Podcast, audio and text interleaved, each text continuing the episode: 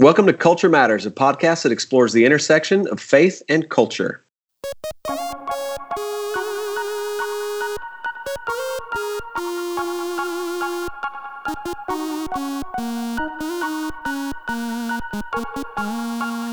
I'm Adam Griffin, and I'm here again remotely with our my co-hosts Elizabeth Woodson and Adam Hawkins. Elizabeth Woodson, how you doing? I am staying at home So, Bye with the quarantine. I'm great. I'm great, Adam. but are you fabulous at home? You know, I, I feel like we have room to grow to there. I'm trying to get adjusted.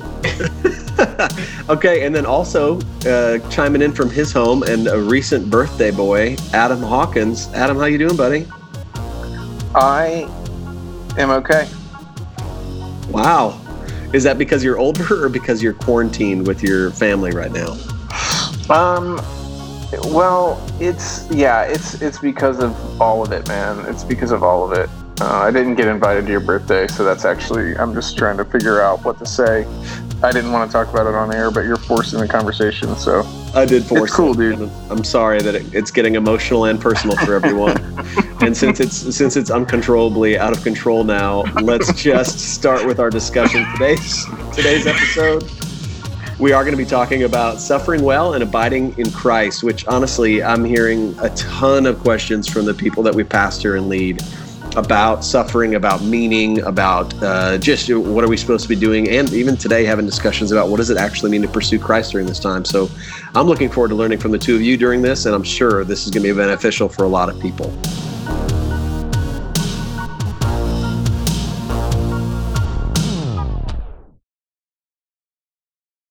All right. Well, during this challenging season, we do want to suffer well and we want to use our time wisely. I hear that from a lot of people. How do we press into the Lord? How do we uh, use our time wisely with habits and rituals? And at the same time, there's a lot of people taking advantage of times just to relax or to rejuvenate. Those who are at home in quarantine and are not sick right now. Uh, but of course, there are those people that we want to be aware of, and we'll talk about soon. Those people who have lost their jobs or affected economically, those people who are affected physically, health wise, or those people that are uh, in despair and lonely because they're not allowed to interact with other human beings. But before we get to that, let's just talk about the lighter side a little bit. How those of you who are healthy, Elizabeth and Adam, you guys are both healthy. My family's healthy so far. So, how are you spending your days in quarantine? Adam Hawkins, what are days looking like for you right now? Um, yeah, I mean, uh, we're still working a lot, so a lot of it is sort of. Um, well, let me say this: uh, I'm trying to settle into a new rhythm. So, what I'm aspirationally, what my days look like is um, trying to institute a certain rule of life where I am waking up, spending some time with the Lord, um, then doing some work, and then maybe trying to do something uh, physically active um, whether that's taking a walk or not, and then back to some work and time with the family and kids and those kind of things.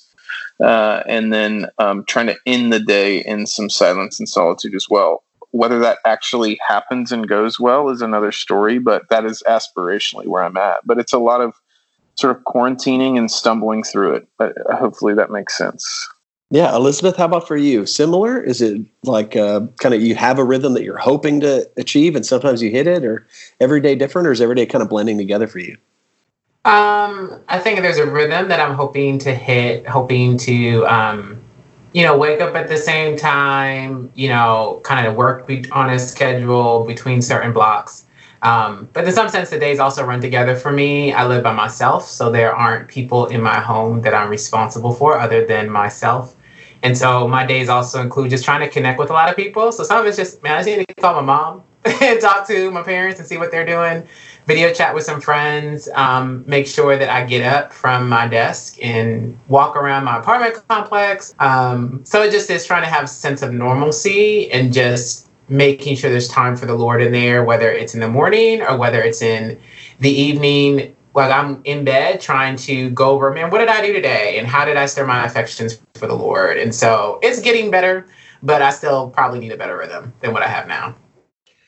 That's good. At the Griffin House, it's been uh, very different from business as usual. It doesn't feel like, uh, you know, quarantine doesn't feel anything like spring break with the kids at home or, or, summer. I have three young kids, and so we are, like many parents, balancing three different lesson plans and three different teachers who, a lot of them are having uh, you know, Zoom calls with our kids, and then I'm at the same time. Uh, I still have a full time job. My wife has a full time job, and so our our house is is a lot different than it was. One of the things I've loved and appreciated one, the Lord graciously has given us some beautiful weather during this, and so it has been easier or even uh, desirable to be outside in Texas right now. And I've gotten outside pretty much every day, and honestly met some neighbors that I had never met before. And we've lived here for in this house for five years, and saw some of them today as they were walking by. Met some people that go to our church that I hadn't met before that live very like just down the street. And uh, you know, we try to stay six feet away and and not we're not hanging out in the home, but we have met neighbors outside, and that's been a neat aspect of this. Uh, and as much as I'd love to say, hey, here's the the revelation from the Lord that I've had as I've read the Word, and I have had those moments, and and I have had more time for prayer, and it has been contemplative, like you're talking about, Adam honestly, also, I've probably spent too much time indulging in some guilty pleasures. I've watched some Netflix shows. I don't know if you guys heard about this show called The Tiger King. I have watched Tiger King, and I'd just like to say, how are all, all you cool cat, cats and kittens doing out there? it is the craziest show I've ever seen. It is so good. And yeah, it's so good in the worst way. It's one of those shows like we talk about on Culture Matters all the time. It is culturally, it is important to mention this is a cultural moment for Tiger King and for people who love exotic animals everywhere. This is your shining moment. You have put on full display the kind of people in this environment and uh, that uh, Adam, you and I were talking about this earlier. Just every person on that show is bizarre to me. It just seems different. It's just then maybe to somebody else watching it, they're like, yeah, these are my people. This is this is what we are at all like. But uh, maybe our producer David Rourke, who grew up in Oklahoma, is just seeing like, yeah, this is this is what it's like in Oklahoma. But for me, it was it was very strange. Uh, Elizabeth, you watched some of Tiger King. Anything jump out to you? That show is crazy. I just, I mean, I think, yeah, there's just so much that happens. I've had too many people tell me about Tiger King. So I was like, okay, I need to be a part of this cultural moment that we're having. And the things you don't know happen in your world. and that people participate in. It, yeah, that mess is crazy. That's all I have. yeah, that show is crazy. It is one of the strange comforts to our culture to have something to watch together which is very different. I, when I was growing up, you had to be in front of a TV a certain time in order to watch something, and so you'd have you know watch parties like that. Now it's you know whatever released, whatever just came out, and the timing of Tiger King and COVID coincided to the point where so many people in our culture, like millions and millions of people, have watched this show. And I should say, for the Christian watching the show, there is language that is not there is situations that were really hard to look at. There is just uh, there in fact, there are times where you see the lead character praying in Christ's name and then immediately talking about his belief in karma and uh, and his desire to murder somebody. I mean, it involves it, it, It's kind of a mystery, and at the same time, it's just bizarre. So yes, I, like a much of America, have spent some time watching Netflix or watching Disney shows with my kids and yes, and spent time in the Word and spent time homeschooling and spent time on Zoom. Zoom is also a cultural moment right now. A lot of people a couple months ago maybe hadn't heard of Zoom, and all of a sudden, Zoom calls are the thing. And posting pictures mm-hmm. on social media of your Zoom call is the thing. Here's at least maybe in church world it's like this it's like here's our here's our staff meeting or here's our prayer night or here's our small group i see that everywhere now i kind of appreciate it because we are so separated out but Mm. It is very different. Adam, I also know you're a big reader. Have you had the chance to read anything that maybe you've been wanting to for a while while we've been uh, home? Yeah, actually, a couple things. Um, one is so I'm always in the middle of several books. I actually bought right when this happened. Um, texted some people, and I've just really been on this kick about wisdom and and just wanting to get a deep do a deep dive theologically into what wisdom means. And so I actually bought some secular philosophy books uh, by uh, really articles by a lady named Martha Nussbaum, who we talked about on the show before, who talks a lot about moral psychology and stuff. But I, I bought a bunch of books on wisdom. So I'm, I'm um, a couple of, of them are just commentaries, but one's the wisdom books by Robert Alter, which is which is good.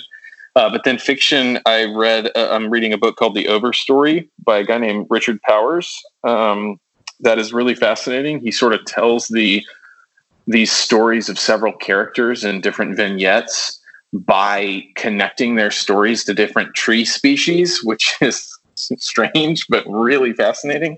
And then another book called Circe that came out a few years ago by I think a girl named Amanda Miller. I could be wrong about that name, but it's a fictional sort of account of a uh, of these different Greek gods, and so it's just a, a fascinating book. So that's what I'm reading right now. Yeah, I think more than ever before, people that are healthy are looking for book recommendations. I think that's going to be helpful. Elizabeth, you're also a big reader. Is there anything that you're reading right now that you think would be beneficial or something that you're enjoying? Um, I'm in this church history kind of space right now, and so I I just finished the Civil War as a theological crisis by Mark Noll, and so it talks about um, the Civil War obviously through the lens of slavery and race, but kind of our brand of Christianity in America and how that contributed to the disagreement that existed. I think when people the issue is when you have Christians who disagree about what the Bible says. And so, how do we handle that? And kind of seeing foreign Christians in Europe, um, both Catholic and Protestant, kind of have really strong opinions about American Christianity and the things that we couldn't see. And so it's fascinating. I think some of it obviously was clear to understand some of the things that happened, but I think these really large questions about what does it mean to be Christian, and when we all don't agree on that, how do we handle those things? So it was a good read. That's great. That sounds fascinating. I just uh, finished uh, a book on some. I, I'm big on local history. So I read a, a, history of Deep Ellum. It's called Where White and Black World Crossed in Dallas. And it's pretty fascinating. I'm in the middle of a biography of Jack Johnson, who was the first black heavyweight champion. And his life in the midst of a segregated South where he had uh, a white wife. It's called Unforgivable Blackness. It's pretty fascinating. And then uh, uh, fiction wise, I'm reading Eye of the World by Robert Jordan, which is a very famous fantasy book I've never read before. And so I'm checking that one out, which has been really, really good. I'm about halfway through that. And are you enjoying that, Adam? I really, really am. For fans okay. of Brandon Sanderson, like you and I are, I feel like yep. it's it's right up my alley. I'm in, and, dude. Sold. go get it today.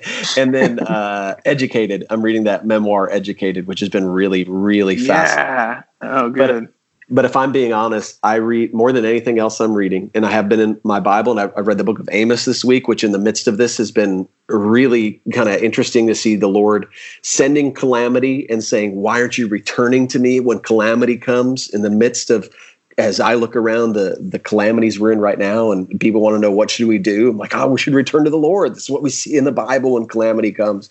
Uh, but more than anything else, I've honestly been reading a ton of COVID related news. I read news sites, I check the graphs, I see how many people have been added to different lists of diagnosed or recovered or passed away in different cities. And I'm looking at maps, and maybe you guys have done the same. And that's because suffering is not only current and close, but every day seems to be expanding and expanding in ways that can manifest in fear and anxiety. And I want to talk more about that here uh, in just a minute. But before I do, let me talk about one of our sponsors.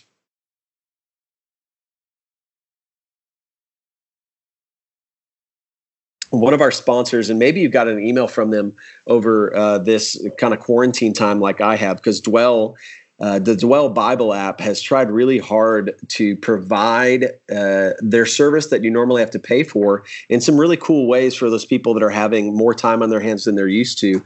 And so there are a lot of churches that are providing free access to the Dwell app uh, during this time, and that's for a limited time. And I'll tell you, uh, I'm I'm glad to see that. If people can spend more time in the Word of God, if people can spend more time uh, listening or reading or just applying what they're hearing, man, that would be uh, one of the best things that could come out of this time.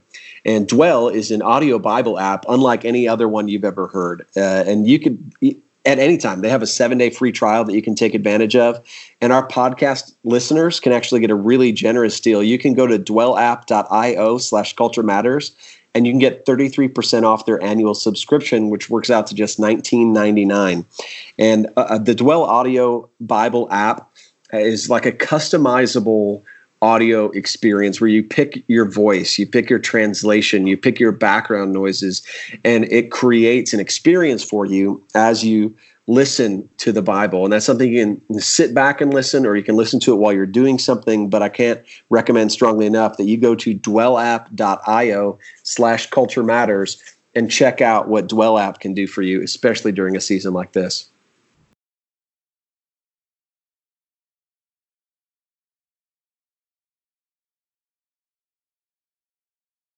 Right, let's uh, let's talk. Uh, let's get back to talking about COVID, and let's uh, specifically let's talk about suffering well and abiding in Christ. We've touched on topics like this before on the show because suffering is such a big question mark in our culture, especially for people when you talk about religion and pastoral care. But in this situation where we have such uh, widespread suffering, um, and yet, the three of us talking here tonight would maybe look around and go, "Man, it, maybe it's because of the the privilege, or maybe because of the the removal we have from what's real." But I don't know that I would like. I can say the Griffin family has been severely inconvenienced, and this the Griffin family is facing things that um, in the future may go beyond inconvenience to more difficulty, but there's even anxiety around that. And I, as I've talked to a lot of people this week, they've even said, I feel bad because there's people that are having a really hard time right now and I'm just enjoying more family time or I'm just getting more time to myself. And I never want to inflict on those who are not suffering guilt for not suffering or a sense in which, hey, you you uh, should not complain or you cannot ask for help because somebody else is worse off than you are. And at the same time, this is a widespread suffering globally in a way that maybe we've never really seen before. Adam, as you think about this as a pastor, and as your people are suffering and they're witnessing human suffering around the world, what are the kind of things that come to mind for you as, as people are asking you about them? Or as you're able to share what what's what aspects of suffering does covid bring to mind for you? Yeah uh, that's a great question. And you know i think um, um, just to piggyback off of what you were saying a little bit i think i think it is suffering. I think that is what what we're going through you know? It's always hard to sort of the definitions are so difficult right? And and we comparison is rarely helpful when you're trying to actually heal and or move through something very difficult uh, what e- what typically ends up happening is if you're having a hard time and you beat yourself up by saying I don't have it as bad as somebody else, you either just increase the voice of shame in your life, which is never gonna. That's not God's voice. God's voice is not a voice of shame and condemnation. So you're either being very unkind and uncharitable to yourself, or you're not seeing things clearly. I think it's fine to just experience what you're experiencing and so I think the first step, you know, so often is as people need help uh, or as people are experiencing the depths of this pain, whether that's losing a job or getting sick or just the fear and anxiety that's coming from the unknown um, um, or you know, read as you mentioned, reading the news, which is can just induce panic. To be honest with you, I think as as people are grappling with the very real um, suffering that's coming from this, I think the first thing to help them do is recognize it for what it is, and to tell them you don't have to be ashamed of being fearful or of of being in pain or or of having a hard time with this um, and then the second thing to do, I think, uh, at least in, in, where, where I've tried to go, is help people understand that it's in feeling it that you can then turn it over to the Lord. And so there's a lot of, I'll just say, there's a lot of ways to do that in practice. But one thing I'm looking to do as I'm talking with people and having that inner dialogue with myself is find the opportunities to take all of this and go to the Lord with it. And so, uh, you know, what that might look like is to say, man, if you are anxious and you have frenetic thoughts about this, turn those frenetic thoughts into prayer, right?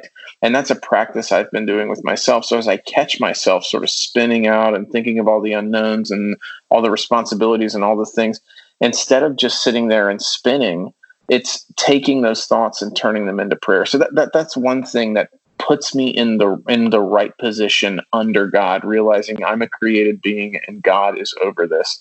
That's a simple way. There's so much more, but I've been talking for a few minutes now and would love to hear y'all's thoughts. I, I, honestly I like that turning your frenetic thoughts into prayer. Elizabeth, I'd love to hear from you. What when you hear somebody say, and this is kind of Christianese, but we'll talk about suffering well and how do we suffer well. What kind of examples or what kind of thoughts come to mind for you? What kind of habits or disciplines when it comes to suffering well? What does that mean? I think it to me it's the acknowledgement that that life is hard and so there are these really powerful, hard emotions, whether it's anxiety or depression, or it is feelings of helplessness, um, or cynicism that starts to arise, um, or all the worst case scenarios that we can pull through in our minds. Um, or we just start to pull away from God because we can't comprehend how He could allow something like this to happen to us if we are following Him. Um, and kind of this, although we try not to do it, this if I follow the Lord and walk in obedience, nothing bad will happen in my life. And so when bad things happen, we have a hard time processing those things. And so I think first and foremost is it's okay to feel all the things and, it, and you need to process that, need to put it before the Lord. But being people who there are some things we just don't have answers for. So when we think about what's going on right now with the coronavirus, um, I think I forgot who released the article um, but I've had a couple people talk to me about it. It talked about how Christianity doesn't have an answer for the coronavirus and it shouldn't. Um, and this idea that there is not this one perfect, this is why God is doing these things in the world. And so when it comes to the dynamic praying, understanding that the things about God that are true about his goodness and his love and his ability to provide and deliver are still true in these moments, um, even though we don't understand. And I think being able to bring our confusion and our hurt in our fear, in our pain, and all those things before the Lord and find rest in Him um, and not find rest in other places that we use to soothe our souls because it is this there's something going on in me that I need to equalize, and I use other things besides the Lord to do that.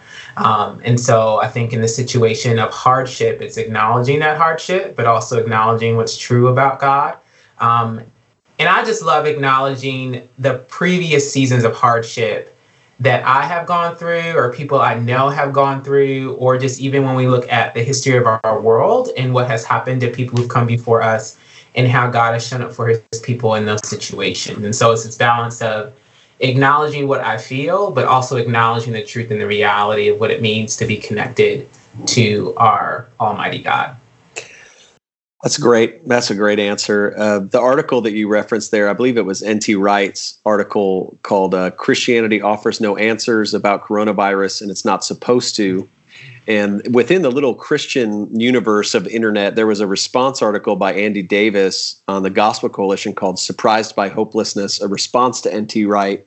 And unfortunately, there's, you know, and maybe fortunately, there's these little theological debates that do spring up in moments like this of how should we respond to suffering and and and what should we uh, what should we be sharing with people i'll tell you that one of the most common christian responses that i see is to share verses as if they are spell like platitudes mm-hmm. uh, did you know that this is true and therefore if you believe this is true therefore it resolves things like um, jesus is still on his throne that is very true. And what I've been saying to a lot of people I've been talking to is I don't want to just have a people or a church or an individual who can recite that Jesus is on his throne. I want us to realize that Jesus is on his throne.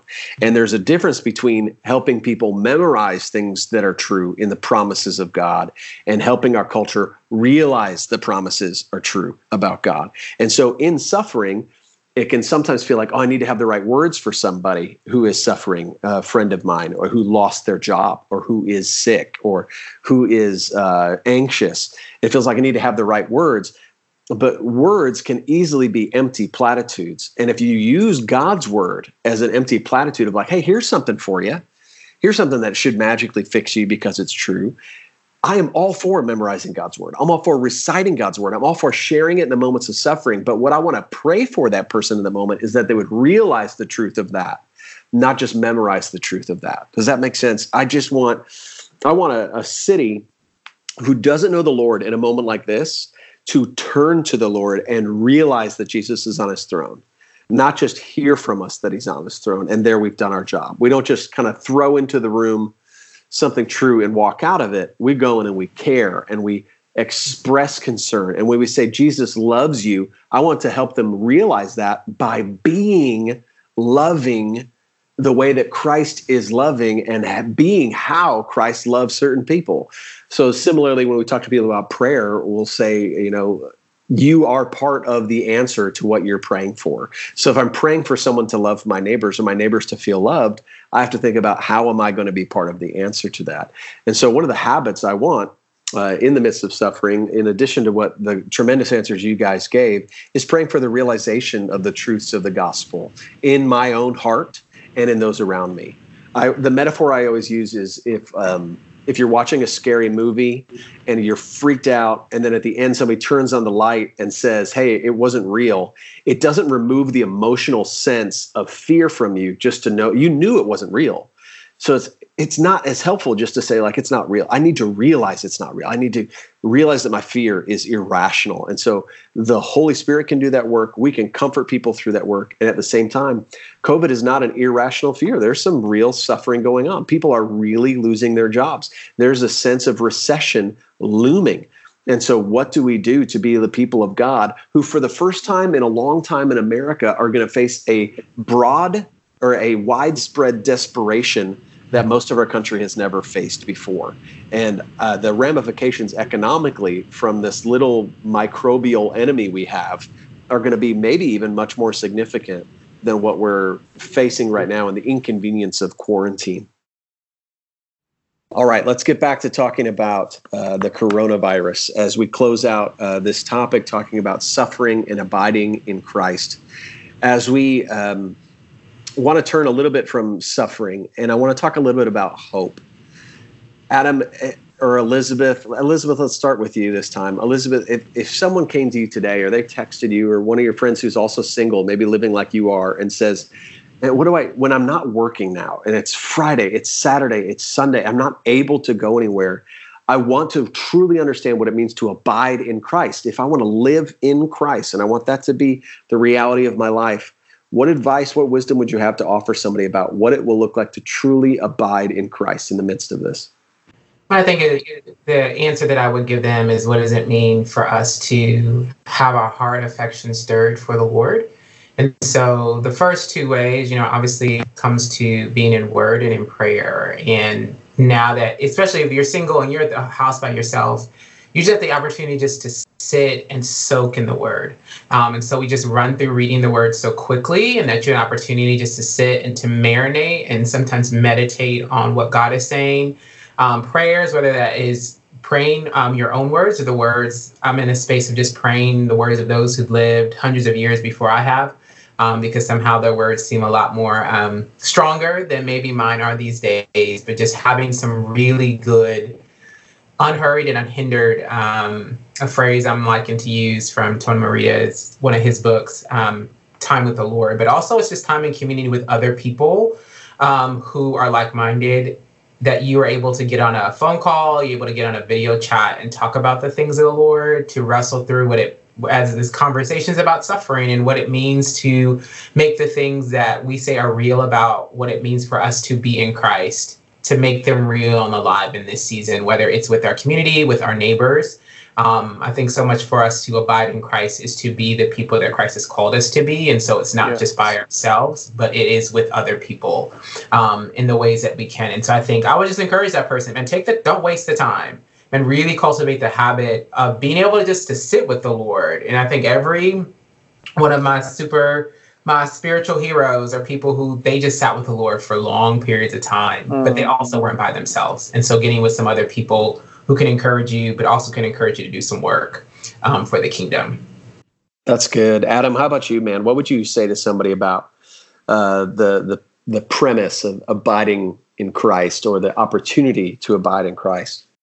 Yeah, you know, I think one of the ways we've talked about it just what abiding might look like in this season uh, one of the ways we've talked about it at Citizens Church, and it's I don't mean that as a plug, but we've sort of used four categories, and we've just said our response in abiding in Christ is going to look like this: we're going to rejoice, we're going to be kind, we're going to talk to God, and we're going to be wise. And those are that's really soundbitey, and I understand that. But in the rejoicing, it's not. It, it would be insane to say we're going to rejoice about COVID nineteen. That's not what we mean. I think what we really mean is um, to rejoice in the Lord and and and the fact that He's eternal. One of the places that I keep going back to is in Psalm 91 in this time, and it talks about the fact that this disease can't touch God. And there's a comfort in that to me that I worship a God that, although He, all, and I think I talked about this last time, but although I may be in danger, He's not. And I actually, my inheritance is that inheritance is is an is an eternal inheritance, uh, and just I that gives me so much comfort. Um, um, that uh, yeah, that that what I that where my hope springs from is my hope in Him and being united in Him. There's a lot to unpack there.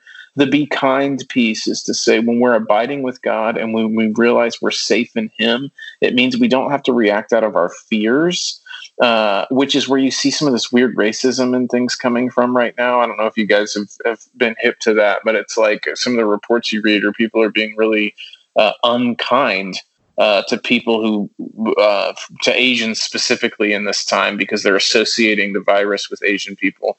Um, but it's just, I think whenever you have fear and you have pressure and societal pressure, what can come out so easily is is unkindness. That's a very tame way of putting it, but really ugliness and sin. And so one of the ways we're saying is, man, when you're holding on to your security in Christ, you're able to be kind to others even when you're afraid. And uh, the way to reinforce that is to talk to God, which we've already talked about, and and Elizabeth's alluded to. And then the last one is just saying, be wise. You know, I think. Um, Adam, you mentioned uh, keeping up on the news, and I think it's good to do that. I think to be informed right now is really good. But I also think there needs to be really wise boundaries around that because you could sit on it all day long and just be it. If you're like me, not everybody's like me, but if you're like me, you, that would stir me up uh, too much. You know, I would I would become a little untethered. And so what I have to do is basically say, okay, I know what news sources I want to check. I'm going to check those in the morning. I'm going to see what it says, and then I'm going to move on with the rest of my day. And and that's sort of what that's a part of what we mean by be wise is just know know yourself, know where you get spun up, and then react wisely to this. Um, part of that is fearing the Lord, right? To to to be wise is to fear the Lord above all else. And so um, that that would be the last piece I would say is just to know uh, in fearing the Lord what we know is we know God is um, in control. Uh, and so th- those are the pieces. Yeah. Well, I'd love to, uh, in just a second, I'd love to hear from each of you, maybe some wisdom about what is not abiding in Christ. Like, what would the opposite be like right now? Uh, but I do want to point out, too, one other thing, in addition to the great answers you guys gave, um, this is not a unique opportunity, but a first opportunity for a lot of people that we know in America in desperation, like I described earlier. I think if you would have asked a couple months ago, in the privileged life that most of us around us in America live, what does it look like to abide in Christ? People would describe something like getting delicious coffee, sitting in quiet, having a comfortable spot to open my Bible, and that's abiding in Christ. And yet, our missionaries around the world who are in, you know, isolation from any Christian community and are in cultures that are anti-Christian, and now, so many people who are sick and anxious and worried might understand that abiding in Christ goes beyond having a comfortable spot, something delicious, and a nice, focused time to read. Abiding in Christ looks like trusting Him in desperation. Mm-hmm. Abiding in Christ looks like turning to Him in the midst of realizing you don't have control. And so, abiding in Christ is not just this kind of in, grammable version of um, spiritual disciplines where it's like here i am I'm, I'm fasting by a lake today. I'm sitting in the woods with my bible. I got my new pen and my new journal out. It looks like i'm on my knees uncontrollably crying asking the lord to rescue my relative who is immunocompromised or my friend who just lost his job or my wife who's going to work as an essential employee of a hospital where she's risking her life. And abiding in Christ looks like I trust him even in the midst of this. It's not just a pretty version of um, spiritual disciplines of prayer, fasting, singing, and scripture reading. And all those things are great. But understand that this might be the first time in a long time that some of you guys will recognize that abiding in Christ can be a really ugly, hard thing. That reminds you that all you have right now is Christ. Everything else, your bank account can hit zero and you can still abide in Christ. Your health can tank and you can be in the emergency room without a ventilator that you need and you can abide in Christ. And that's the scripture is not calling us to only these pretty versions, it's calling us to tragic, chaotic, messy versions of abiding in Christ because Christ is still good even in the midst of crisis. So I wanted to add that to the discussion a little bit, but also let's talk about the opposite of that. What is what is what in this time would you say, hey guys, be careful, Christians, because right now this is the temptation to not abide in Christ. And what would that look like for people? Elizabeth, what would it look like right now that you would maybe warn people against when it comes to not abiding in Christ? My thing again, um, the thing abiding in Christ is it relates to trust, relates to our affections. And so we will do something with them. And so we do a lot of escapism um, in our Western culture. So you just consume copious amounts of media. Um, you are, whether that is just Netflix or that's the news. And so your trust is in okay, I know these facts, and so I feel like I have control over the situation. Um, and we just don't. And so I think being able to push away from whatever coping mechanism we have that isn't Jesus, whether that's food, whether that's alcohol, whether that is um, just other things that we turn to in really difficult times. Um, and some of them we, um, even the little ones that we don't talk about as being bad in our culture, I just eat a little bit too much because I'm trying to comfort my soul. Um, and I think this idea of if abiding in Christ means I trust Him with the hard things, I leave Him with the hard things and do not try to comfort my own soul with my own resources. Um, and that's hard. And, But I think it is escapism is a really big one in our culture that we celebrate. And I think we need to be aware of um, because we just have so much time in our hands and a lot of media that we can get into. How about you, Adam? That was so great, Elizabeth. Spot on. Totally. Yeah, I to- I just agree so much. Um, honestly, I probably just didn't say anything because that was too good. But yeah, the the way I think I've categorized it um, in talking with others is distraction and despair seem to be the two, right? And so distraction is exactly what Elizabeth was saying. No need to expound on any of that. That's that was perfect.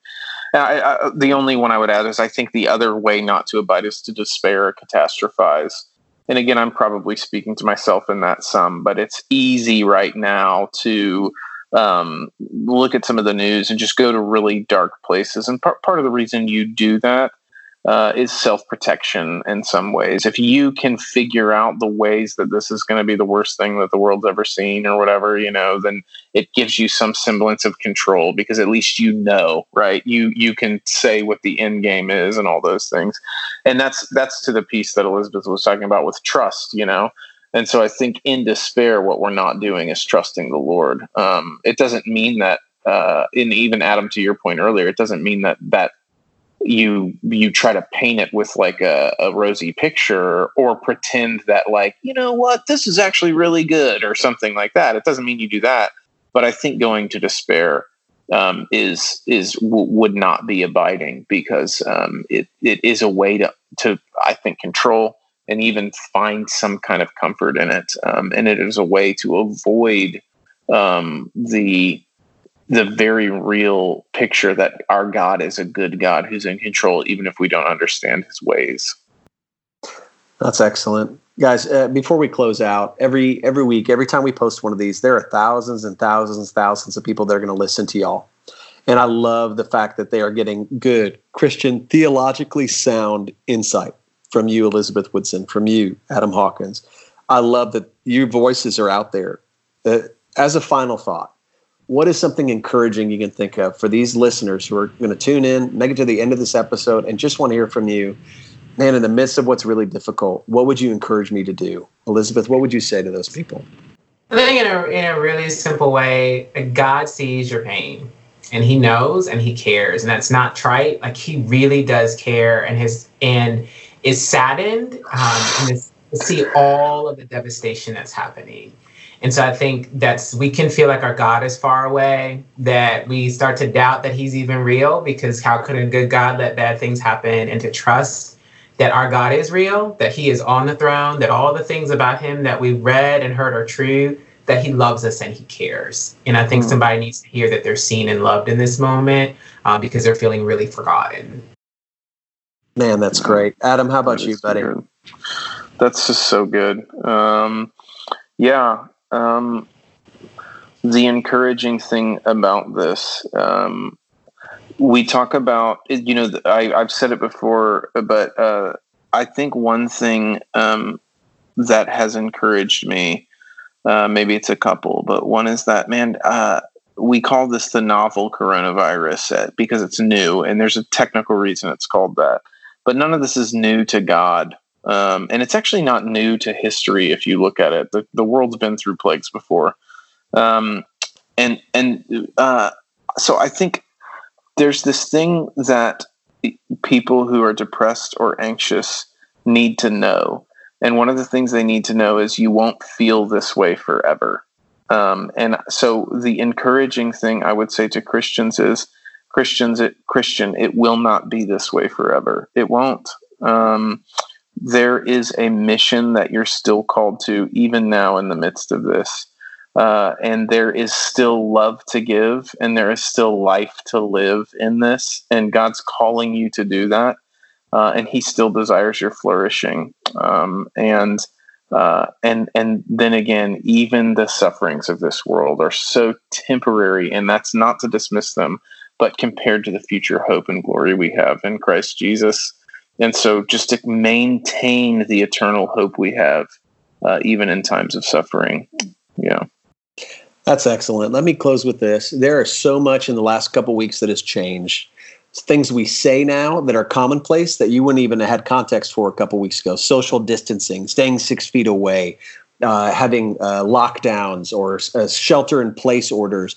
It, so much has changed. You know, parents homeschooling, losing track of what day of the week it is single people not allowed to leave their homes, elderly not allowed to leave their rooms. You know, a lot has changed. And at the same time, church, hear me this a lot more has not changed. God has not changed. Your salvation and its assurance has not changed. There is um, a real sense in which your mission has not changed. Even though your context, your circumstances, your situation has changed, your mission has not changed.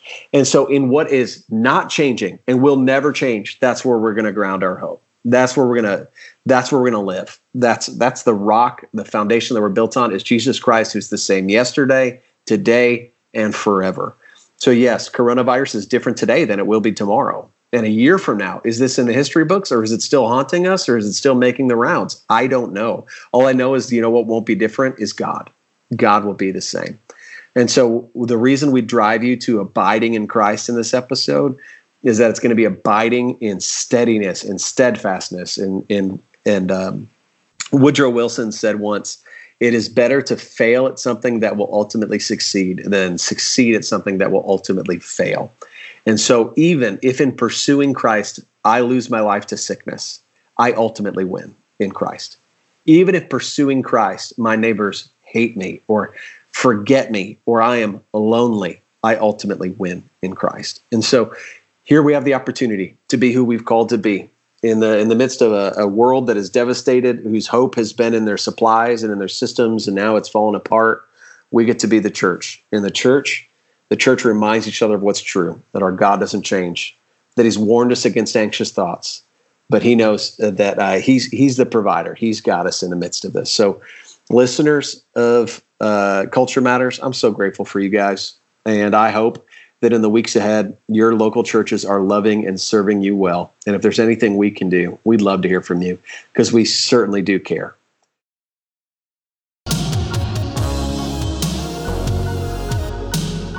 Thank you for listening to Culture Matters. Today's episode was recorded and mixed by Chris Sterrett and produced by David Roark. If you like what you heard, please give us a great review wherever you listen to the podcast. And please follow us on Instagram or support our patron page at patron.podbean.com slash culture matters. Thanks. God bless.